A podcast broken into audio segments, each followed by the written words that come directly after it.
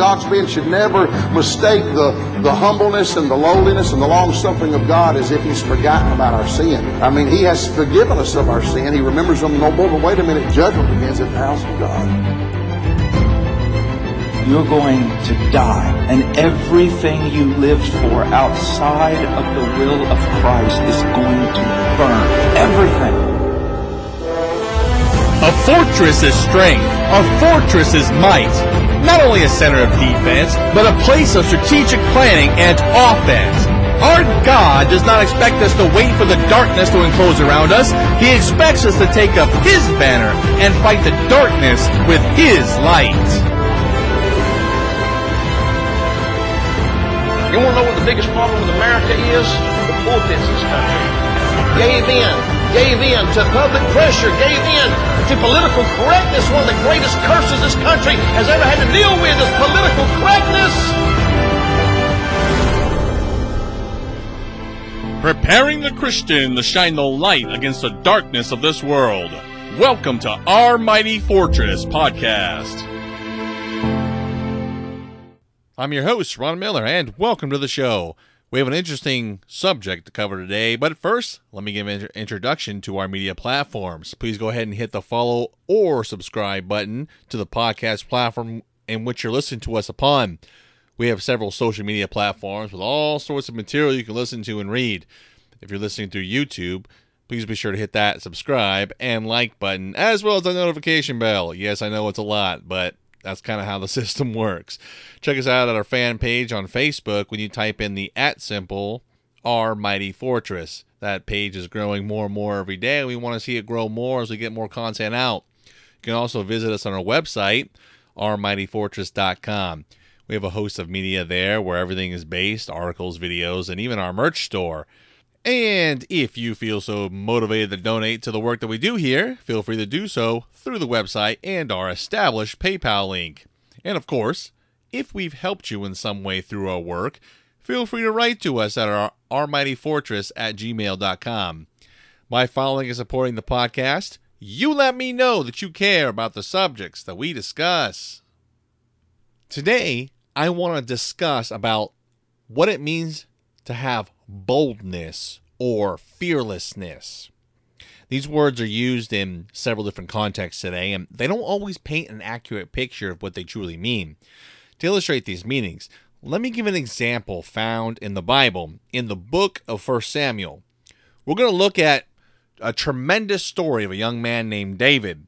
There are many things that we can learn from his life, both positive and negative, but this example given in a in his younger life is truly a picture of how we as Christians should be today. First, we're going to analyze some of the more subtle details of the story, but I want to be able to tell the story, though in a manner in which you can imagine each of the scenes that pass. I kind of like doing that with stories I read as if I'm the one that's witnessing it. It really brings out what the story is saying, and it really helps with your understanding and my understanding. We'll then see the character of three different men start to emerge. This is going to have the same type of breakdown in our modern society. Then we're going to look at what it means to actually be bold and fearless in our everyday lives. We are all presented with challenges, and even more so recently due to the government. We will see the principles of God and what He wants us to rest upon and to really help guide us in our everyday life. With that introduction, let's get right into this. Let's first look at the story in question and see if we can identify some characteristics of these three particular men. In the book of 1 Samuel, chapter 17, and starting in verse 3, here's what we see and the Philistines stood on the mountain on the on one side, and Israel on a mountain on the other side, and there was a great valley between them. So it's talking about the two armies that are about to uh, meet each other in battle. In verse 4, it says, And there went out a champion out of the camp of the Philistines named Goliath of Gath, whose height was six cubits and a span, and he had a helmet of brass upon his head, and he was armed with a coat of mail, and the weight of the coat was 5,000 shekels of brass. So it's giving kind of a description of how pricey this armor was and how huge it was. And he had greaves of brass upon his legs, and the target of brass upon it between his shoulders. And the staff of his spear was like a weaver's beam, and the uh, spear's head weighed 600 shekels of iron, and ba- the one bearing the shield went before him. And he stood and cried unto the armies of Israel, and said unto him, Why are ye come out to set your battle in array? Am I am not I a Philistine, and ye servants to Saul? Choose you a man for you, and let him come down to me. If he be able to fight with me, and to kill me, then will we be your servants. But if I prevail against him and kill him, then shall be our servants and serve us. And the Philistine said, I defy the armies of Israel this day. Give me a man that we might fight together. Now, in this story, right off the bat, we see a major problem. This problem is not only that these Philistines want to war and to conquer the nation of Israel, but their champion is unmet by anyone from Israel. By the biblical account, the man was a massive human being. Let me try to give a sort of a modern comparison in a way. If you're familiar with the athlete Brock Lesnar, the WWE wrestler and the now retired UFC heavyweight champion, he is one massive individual. He's only 6'3. Now 6'3 is pretty tall, but he's only 6'3 and he's 286 pounds. Now, there are men who are that heavy, but it's mostly fat. Most of that weight comes from his massive body and bone structure. It's unbelievable with a smaller amount of body fat. Now, he's put on a lot of weight since his uh, uh, WWE days, but let me tell you what, his body frame is absolutely massive.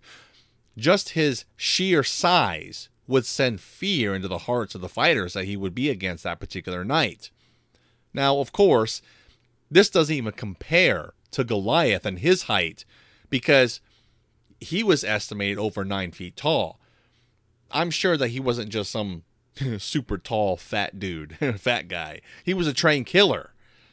I'm sure that he was also a man who relied on his strength and his size in battle. It, it would be a major advantage. He was quite bold and fearless that he could take any man from the army of Israel. Now, think about that. He stepped out from amongst his brethren there in his army and he said, Don't worry, guys, I got this. Let's not have a major battle and lose any of our any of our brothers here. Let me just go out and kill their champion and we'll just take him over. He was that confident.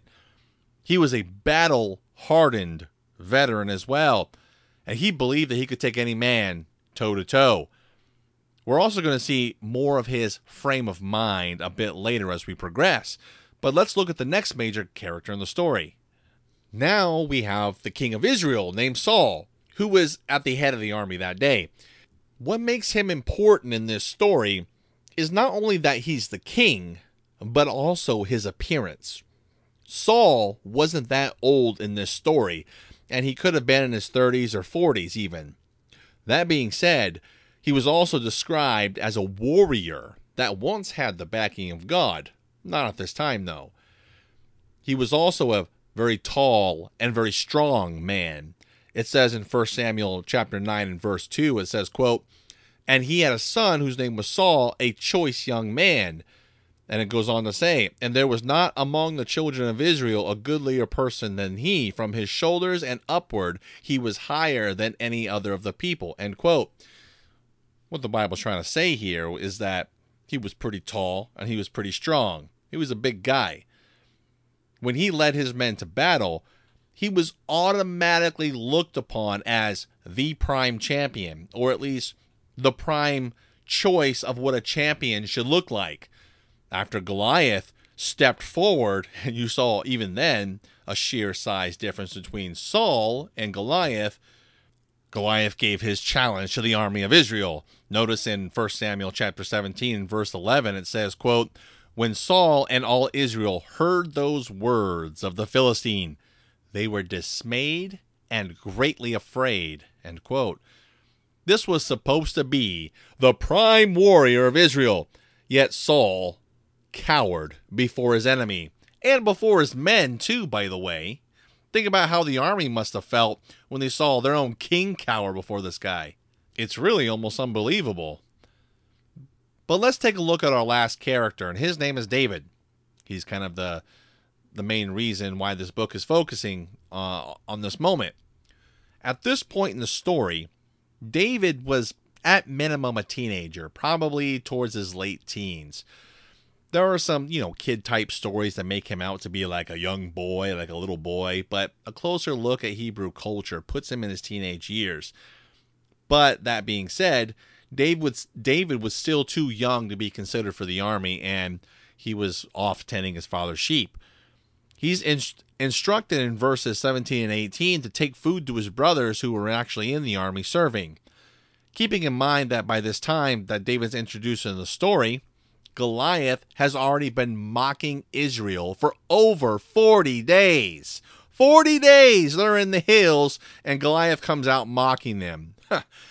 that means 40 days had passed and not one had the courage or the intestinal fortitude to meet Goliath in battle. When David got to the camp, he met his brothers with the supplies that he had been instructed to carry. He accomplished his mission. That is when Goliath, at his appointed time, came out for that day and challenged and defied the army of Israel. But this time, David heard it. It says in verse 24, quote, And all the men of Israel, when they saw the man, Goliath, fled from him and were sore afraid. End quote. They then talked about what kind of rewards the king would give the champion who stood up to Goliath. This, of course, was kind of ironic because even though they spoke highly of the uh, rewards, not one man stood up. That and King Saul was still cowering, hoping somebody else would go out to meet this guy. In verse 26, the scripture says that David has a response. And David spake to the men that stood by him, saying, What shall be done to the man that killeth this Philistine and taketh away the reproach from Israel? For who is this uncircumcised Philistine that should defy the armies of the living God? And the people answered him after this manner, saying, So shall it be done to the man that killeth him. David was full of righteous indignation against this man who would come out and say these things, but no one from Israel would meet the challenge. This next part is important because in verse 28, his brothers, who were in the army, mind you, they get embarrassed and angry because they're a part of the army. they're a part of it. So they're listening to him, so they feel convicted about this. They ridiculed David for even thinking of of what they were thinking was insulting to their pride. Right off the bat, there is opposition from people who were supposed to be on the same side. Somebody stands up, David stands up and says something, and he receives opposition from people who were supposed to be on his side. That's important to note.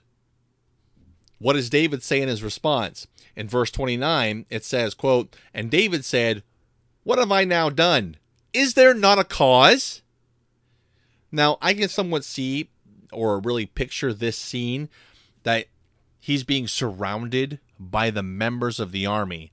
His brothers challenge him in front of these same men, and essentially he responds, Is there not a cause to stand up? In verse 30, he makes the challenge to the men around him. I can I can see this as he looks around to the men and says, Well, is there not a cause? Are you going to stand up? Are you going to stand up? Is there not a cause? Think for a moment about this scene. You have a young man who comes into a military camp of fearful men who were supposed to be a part of a national army standing up to foreign enemies. I can imagine these men felt shame as David went by challenging them. But who was going to counter what he said? Who was going to stand up to the boy's challenge? Nobody. Not his brothers, not their companions, and surely not even the king. What we do see is that word about David started to get around. He was then brought before the king. And then when Saul beheld him, David said, starting in verse 32, Let no man's heart fail because of him, talking about the Philistine. Thy servant will go out and fight this Philistine. And Saul said to David, Thou art not able to go against this Philistine to fight with him, for thou art but a youth, and he a man of war from, from his youth. End quote. Was this just a case of what they call little man syndrome on David's part? This is basically, you know, what they say a shorter person who acts bold and brave to compensate for their lack of size. that or it's more commonly used about chihuahuas, you know, you know, these little dogs are so like bold and brave, they'll take on these massive dogs and ironically enough, many of these massive dogs will bow to the chihuahua. It's kind of funny how that works out. Not always though. I've seen some pit bulls. We won't go there. but I I don't believe this is really the case with David. This is not a shorter person who's acting out of pride or whatever. David's motive was pure and not based in pride. David's character really comes out here because he demonstrated that he did not fear the heathen who blaspheme God. He told Saul how he had previous victories with large animals as a shepherd and basically try to build confidence that, hey, I can do this. And he said that the Philistine is no different. He said that God will deliver him out of the hand of Goliath. Saul then tried to put the hardened armor and sword upon David, but David refused it. I, I can imagine that the armor didn't fit him anyways. He said that basically I hadn't been proved with it, or basically that he hadn't trained with this armor. He instead just took a staff and five smooth stones from the brook, and he went to go meet Goliath on the field. This next part is actually pretty amazing because, being a former sergeant in the United States Marine Corps, I can imagine the interaction on the battlefield. Let's look at verses number 41 through 47. It says in verse number 41, quote, And the Philistine came and drew near unto David, and the man that bare the shield went before him. And when the Philistine looked about and saw David, he had disdain for him, for he was but a youth and ruddy and of a fair countenance. And the Philistine said unto David, Am I a dog that you come with me with staves or a staff? And the Philistine cursed David by his gods. And the Philistine said to David, Come to me, and I will give your flesh unto the fowls of the air and to the beasts of the field. Basically, he tells David, Come here, boy. You want to play war? I'll show you what war's about. I can really see the the interaction here playing out this way. It says in verse 45, Then David said to the Philistine, Thou comest to me with a sword, and with a spear, and with a shield, but I come to thee in the name of the Lord of hosts, the God of the armies of Israel, whom thou hast defied. This day will the Lord deliver thee into mine hand, and I will smite thee and take thy head from thee, and I will give the carcass of the host of the Philistines this day unto the fowls of the air, unto the wild beasts of the earth, that all the earth may know that there is a God in Israel. And all the assembly shall know that the Lord saveth not with sword or spear, for the battle is the Lord's, and he will give you into our hands. End quote. Wow, the boldness, the fearlessness to stand before a massive warrior and not only trade words back and forth, but be willing to come forth and put his weapons in front of his mouth. Now, keep this in mind this is a teenage boy. And that teenage boy acts more of a man than a whole army that was on the hilltop who claimed to be a part of Israel. Now we have these two about to engage in one on one combat. Starting in verse number 48, it says, And it came to pass when the Philistine arose and came and drew and drew nigh to meet David, that David hasted and ran toward the army to meet the Philistine.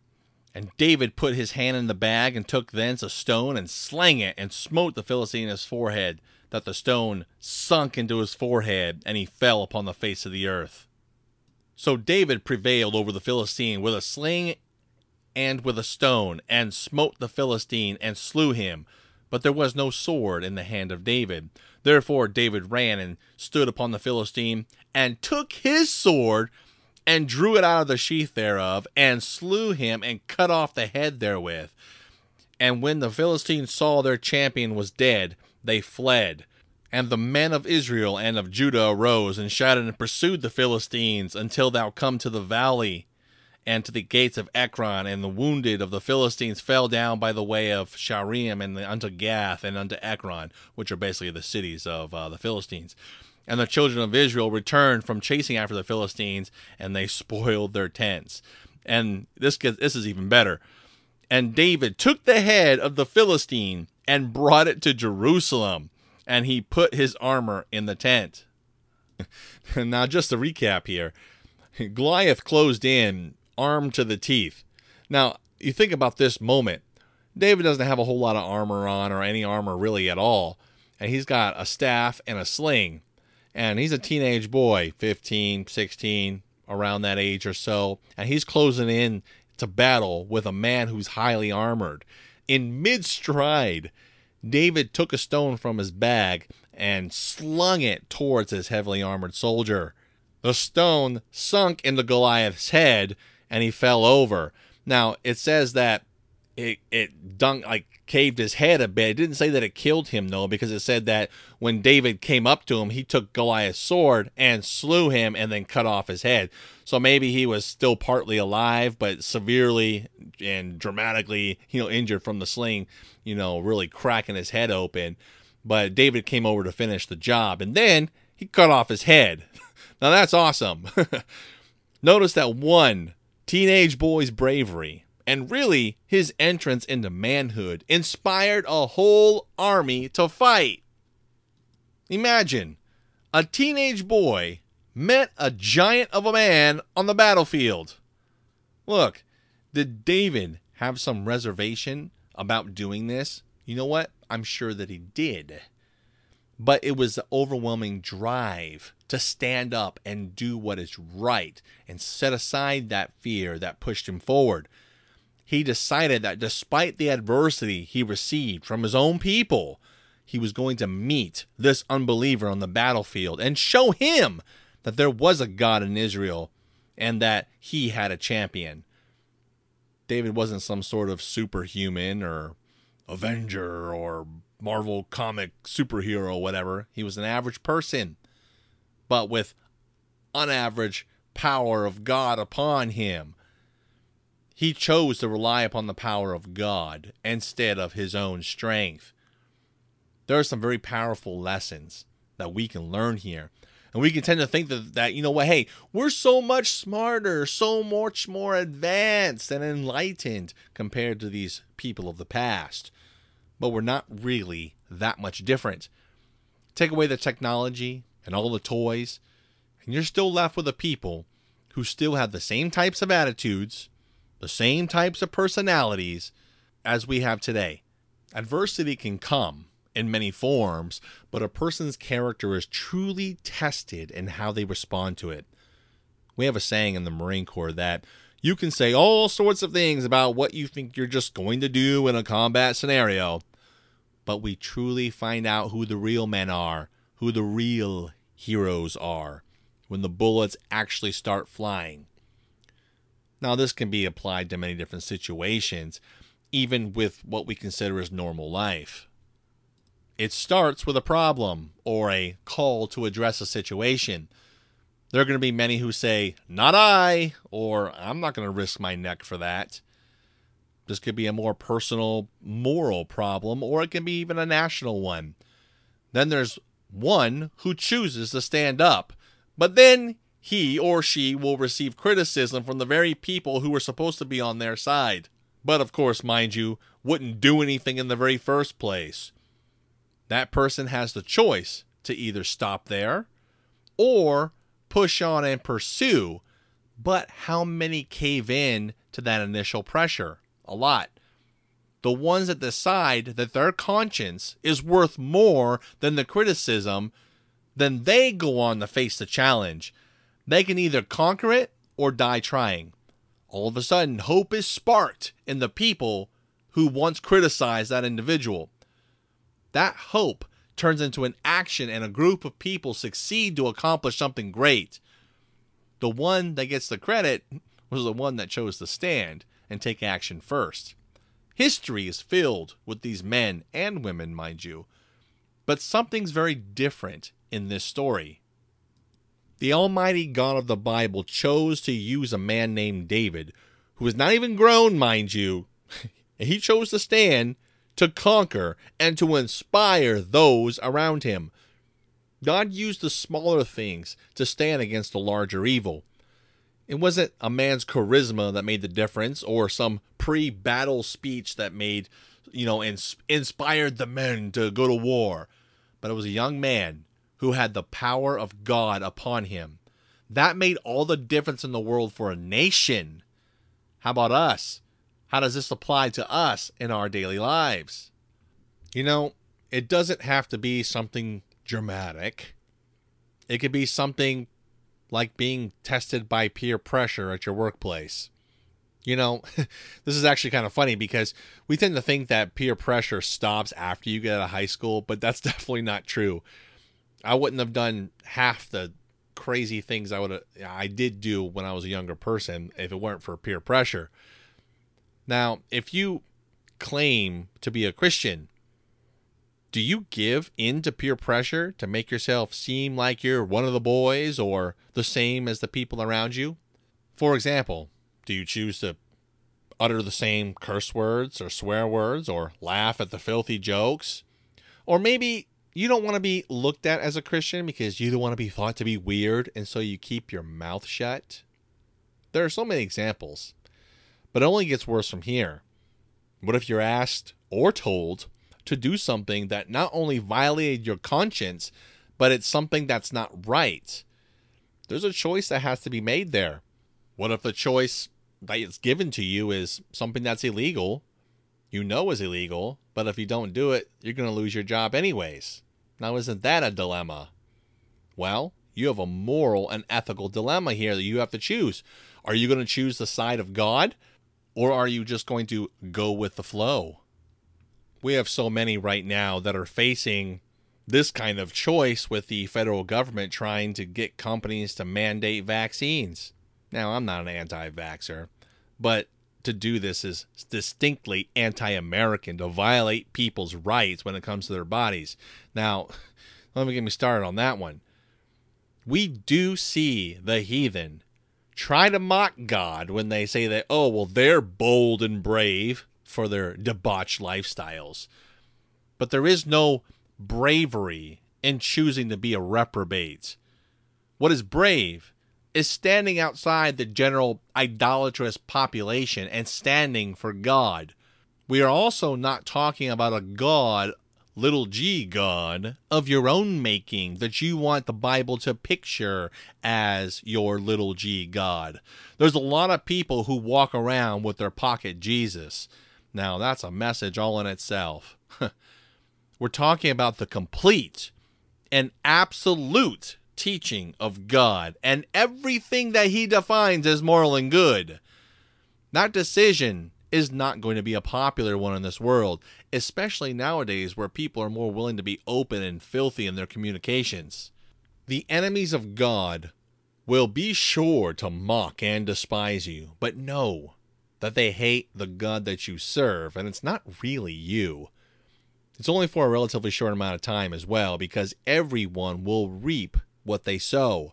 The book of Galatians chapter 6 and verse 7 says, quote, Be not deceived, God is not mocked, for whatsoever a man soweth, that shall he also reap.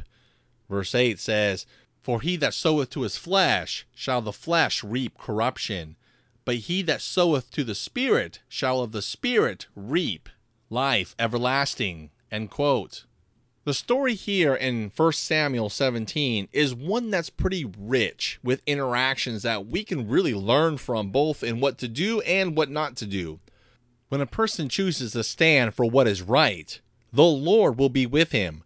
Boldness and fearlessness in your workplace or in any given situation can make all the difference in the world for the cause of Christ. Little did David know we would be reading about his exploits thousands of years later and the lessons that they teach. It's not that just the Bible tells about these kind of stories. But history is filled with these stories of God being with the people in victories, in trials, and even tragedies. Either way, God gets the glory in these magnificent stories that are told. I hope this is encouraging and to help embolden you, even though this world is getting darker. In the words of Jesus Christ, the book of Matthew, chapter 5, and verse 16 Let your light so shine before men that they may see your good works and glorify your Father which is in heaven. I want to thank you for listening. And be sure to follow us on the podcast media. Take a look at our website, ourmightyfortress.com, and subscribe for more updates. Stay tuned next time for more great content, and remember to find your refuge and strength in our mighty fortress.